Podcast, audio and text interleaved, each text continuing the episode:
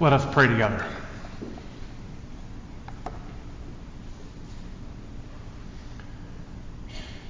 O Lord, open to us the mysteries of your holy and ancient word. And help us to claim those words as our own. And help us to honor our own words as we pray to you in all kinds of situations. O Lord, hear our prayers and accept our thoughts about you this morning. Amen. It's conventional wisdom that creative things, art, music, poetry, they have the capacity to move us to feelings and experiences that are different than ordinary words. Too often, the Psalms do not do that. Psalms have become domesticated and regular. They are the stuff of routine recitation in a predictable church service. We pray these responses assigned by the pastor each week, barely thinking about them, waiting for the real scripture lesson that will be the subject of the sermon. Psalms say some nice things about God, we think, and so it's nice to read them in church. And that's about it. Some of you may have even noticed that when Psalms say things that are not nice, we skip those verses. That's unfortunate. In fact, it's wrong. Today, I hope to help you rediscover that the Psalms are poetry. They are creative energy that is meant to move us to feel and think and live in faith. And not only that, but the Psalms are poetry written by real people. People like you and me. People who loved and were hurt and who felt things deeply, just like you do. Let's start with a few examples. Some of the Psalms are what you might expect. They are nice words about God. The book of Psalms begins with these nice words in Psalm number one. Happy are those who do not follow the advice of the wicked, or take the path that sinners tread, or sit in the seat of scoffers, but their delight is in the law of the Lord, and on his law they meditate day and night. Psalm 84, which we read together this morning, might belong in that same category. Its beautiful opening lines, How lovely is thy dwelling place there, the setting for a choral work by Brahms. The members of our Knox choir know it well. Some psalms are more complicated than that. I admitted before, the church has an unfortunate history of ignoring the lines that don't sound nice. Psalm 139, which we read often, begins beautifully with the words, O Lord, you have searched me and known me. And continues, I praise you, O God, for I am fearfully and wonderfully made. And we always skip the verses that say, Oh, that you would kill the wicked, O God, and that the bloodthirsty would depart from you. Two chapters earlier, Psalm 137 is even more nasty. O daughter Babylon, you devastator, it reads. Happy shall they be who pay you back, Babylon, for what you have done to us. Happy shall they be who take your little ones and dash them against the rock. This is the Bible? There is real hatred here. What's going on? Let's back up for a moment and look at some broad strokes of what is going on in the book of Psalms. Old Testament scholar Walter Brueggemann writes that the Psalms can be roughly divided into three types. First, there are what he calls Psalms of orientation. These Psalms represent our early foundations of faith and morality. They say the kinds of things we teach to our children and that we believe when we are young. Good and faithful people will prosper. The wicked will not succeed. People who do justice and act in love will be repaid in kind and they will be happy. These lessons are worth hearing. They are words worth living by, and they are true sometimes. But sometimes these things are not true. As we grow and mature, we realize that sometimes tragedy strikes, even when it is not deserved. We suffer through a life changing illness or an accident. We lose a child. We struggle with addiction or depression. This week here at Knox, we once again house homeless people in our church because our city does not know how to have a productive conversation about homelessness. Life does not make sense, folks. For these times, there are different psalms. A second type of psalms that Brueggemann calls psalms of disorientation. These Psalms come from the times in life when we suffer and struggle, when we question faith or lose it altogether and refuse to believe. When Jesus cries out in the Garden of Gethsemane before his arrest, My God, my God, why have you forsaken me? He did not make up those words. He is quoting Psalm 22. Apparently, someone else had felt that kind of sadness before. There are a third kind of psalms. Most of us know someone, usually an older person, someone who has some life experience. Perhaps you are aware of the struggles or losses in that person's life. You know that they once went to war, that they endured bankruptcy or lost their business, or faced criminal charges, where they have lost the love of their life. And yet they are not lost. They seem at peace, wiser than the rest of us, capable of hope and generosity and happiness, even in spite of the suffering they have known. This third kind of Psalms is written by the group of people I'm describing. They are called Psalms of Reorientation. They are written by people who have been up against a test and have discovered faith on the other side of the struggle. It's a richer, deeper faith learned through experience. In Psalms of reorientation, we read ancient words like, You, O God, have redeemed my life from the pit and have set me back on a level place.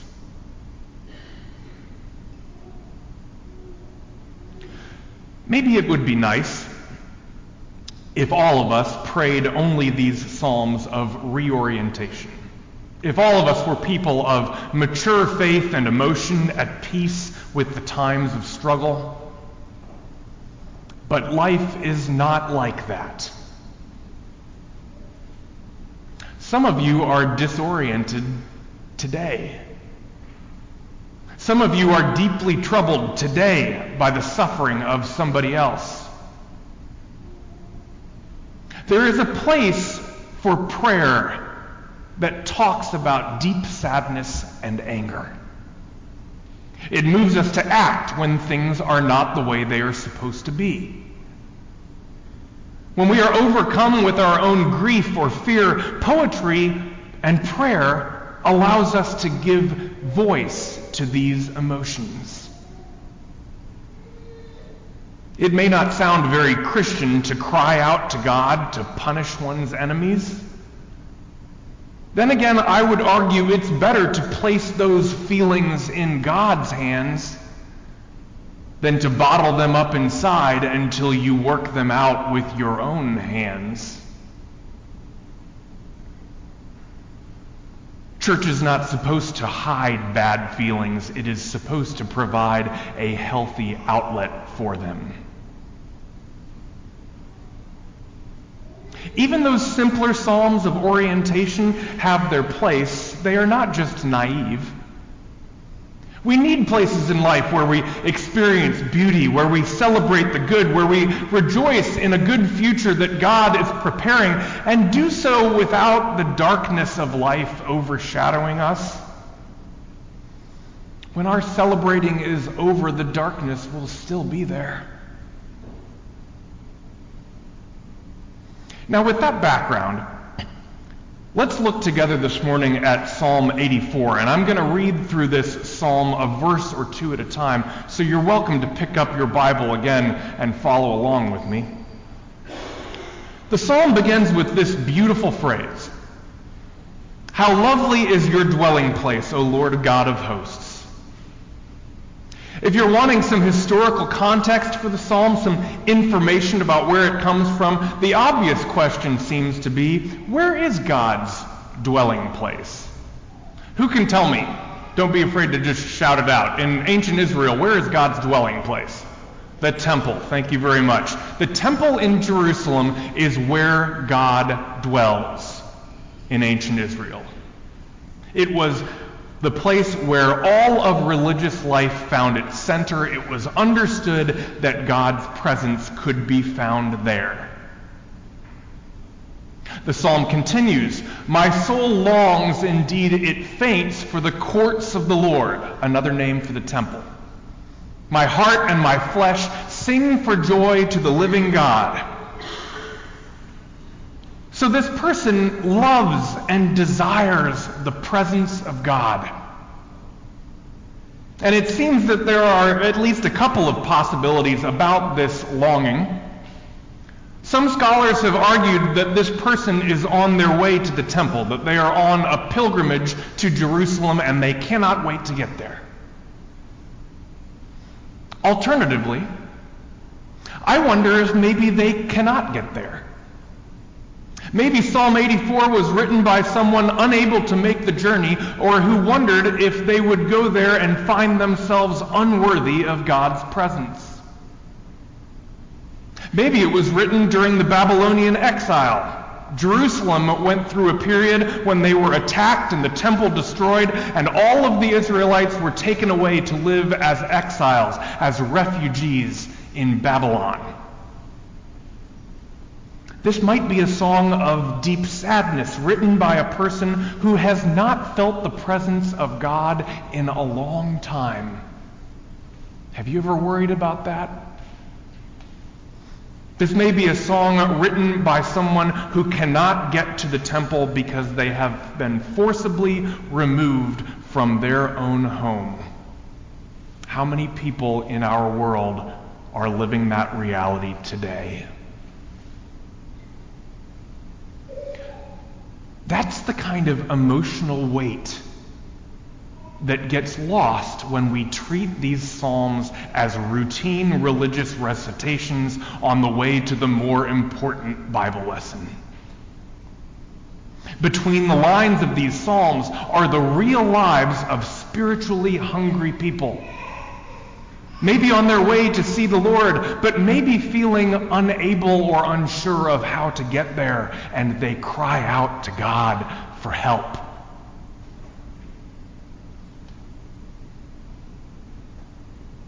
Now, perhaps for the writer of this psalm, things aren't so bad. Is it a time of real disorientation? Probably not. Compare it to that Psalm 137, which we know comes from the period of exile. O daughter Babylon, you devastator, happy shall they be who pay you back, Babylon, for what you have done to us. Happy shall they be who take your little ones and dash them against the rock. That's a psalm of disorientation. That person is so overcome with anger and hatred that they want to hurt the innocent people, the innocent children of their imperial oppressors. We've all had times in our lives. I imagine you have had times where you have thought and even said awful things. Sometimes you meant those things even though you knew they were wrong. Other times you didn't mean them, but you were so angry you just couldn't help yourself. Psalm 137 comes from that place, and it is a real place. And it is a place that needs God's help.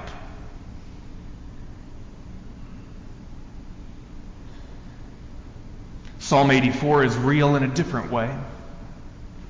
There is longing and maybe sadness here, but the longing is grounded in a desire to be back in God's presence and a real hope that that will happen. Things will get better. The psalm continues with words that show us why this person is hopeful. Even the sparrow finds a home and the swallow a nest for herself, where she may lay her young at your altars, O Lord of hosts, my King and my God. Happy are those who live in your house, ever singing your praise. Happy are those whose strength is in you, in whose heart are the highways to Zion. My King and my God. That's who this person is praying to. Even if this person feels distant from God's presence right now, even though she may have reason to doubt God, she chooses to call the Lord my King and my God. You, God, she says, you are the sovereign power of the universe and the center of my personal life. I know that to be true. This person knows trust in God is the foundation of happiness, in spite of every message we get to the contrary. Real security, hope for the future, confidence that things will get better even in the face of struggle. This is mature faith. These words have creative power. The power to bring about change in one's life because we give voice to the ways we are suffering. No matter who else seems to be in charge, the Lord is my King and my God.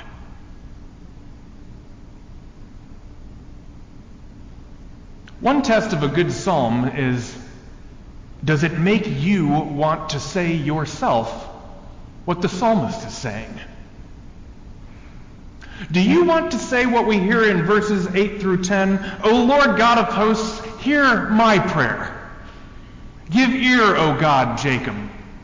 Behold our shield, O God. Look on the face of your anointed. For a day in your courts is better than a thousand elsewhere. I would rather be a doorkeeper in the house of my God than live in the tents of wickedness.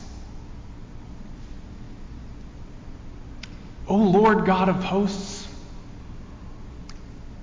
hear my prayer. Do you feel like you can say that? It's my hunch that most of us would pray more often if we really trusted that our prayers are heard and will be answered. Unfortunately, life is so full of people and things that make us feel like our voice does not matter and that our requests will not be answered. And when it comes to God, who we have not seen in the flesh, much greater faith is needed to trust that we are being heard, that God cares and listens and will answer us when we pray. Psalms inspire me because these writers speak. They speak out and they believe in the power of their own speech. Words carry power. They do. There's an analogy I use often. I use it with new members getting ready to answer the questions of membership. I use it with church officers getting ready to answer ordination questions, or anyone who asks me why I'm always asking you to say statements of faith in our worship services. A preacher named Tom Long says that speaking to God that making confessions about what you believe, it's like falling in love. If you love someone, at some point you have to take a leap and say, I love you. It's risky.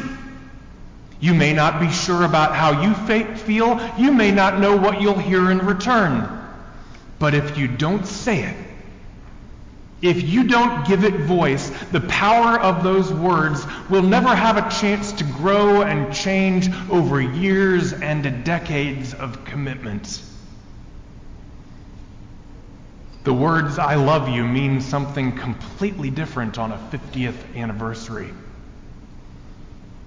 But if you never say them the first time, you will never begin to know. It all begins only if you are willing to speak. The people who wrote the Psalms were people who were willing to speak, no matter what they were feeling. They pray, and they pray honestly, and they don't care if it sounds good. They lift up their voices in anger and fear when things are at their worst. They demand from God a more merciful world and a more hopeful tomorrow. They believe that their voice matters and will be heard because they believe that God can be trusted and loves them. And that's why Psalm 84 ends with the words, For the Lord God is a sun and shield. He bestows favor and honor. No good thing does the Lord withhold from those who walk uprightly. O Lord God of hosts, happy is everyone who trusts in you. This person who is still far off from being back in that temple of God, they know that God will protect them and will one day lead them home.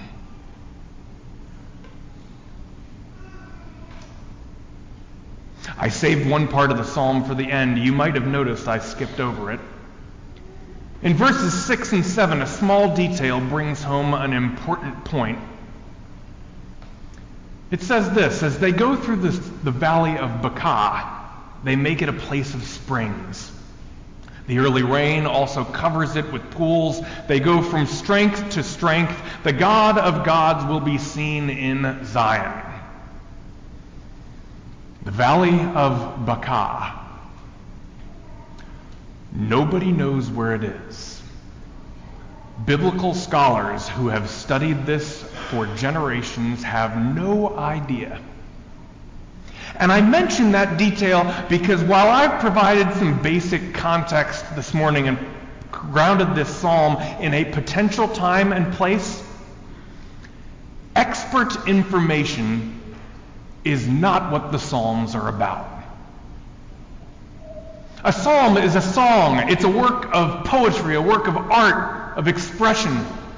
And the question is not whether you understand every word of it. The question is, does it move you to trust God more? Does it move you to long, as the psalmist does, to be in God's presence?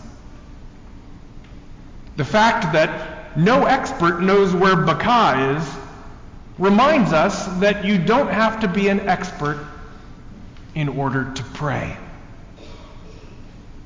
These are the words of ordinary people, people who seek faith just like you and me. I believe God will hear your prayers just like God heard theirs.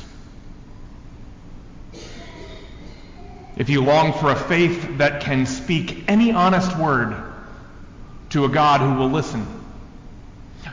If you long for a God who can withstand criticism and anger, doubt, and lack of faith, who will love you back into the relationship when you have gone astray and said the wrong thing, a God who will never give up on you and whose presence can be found.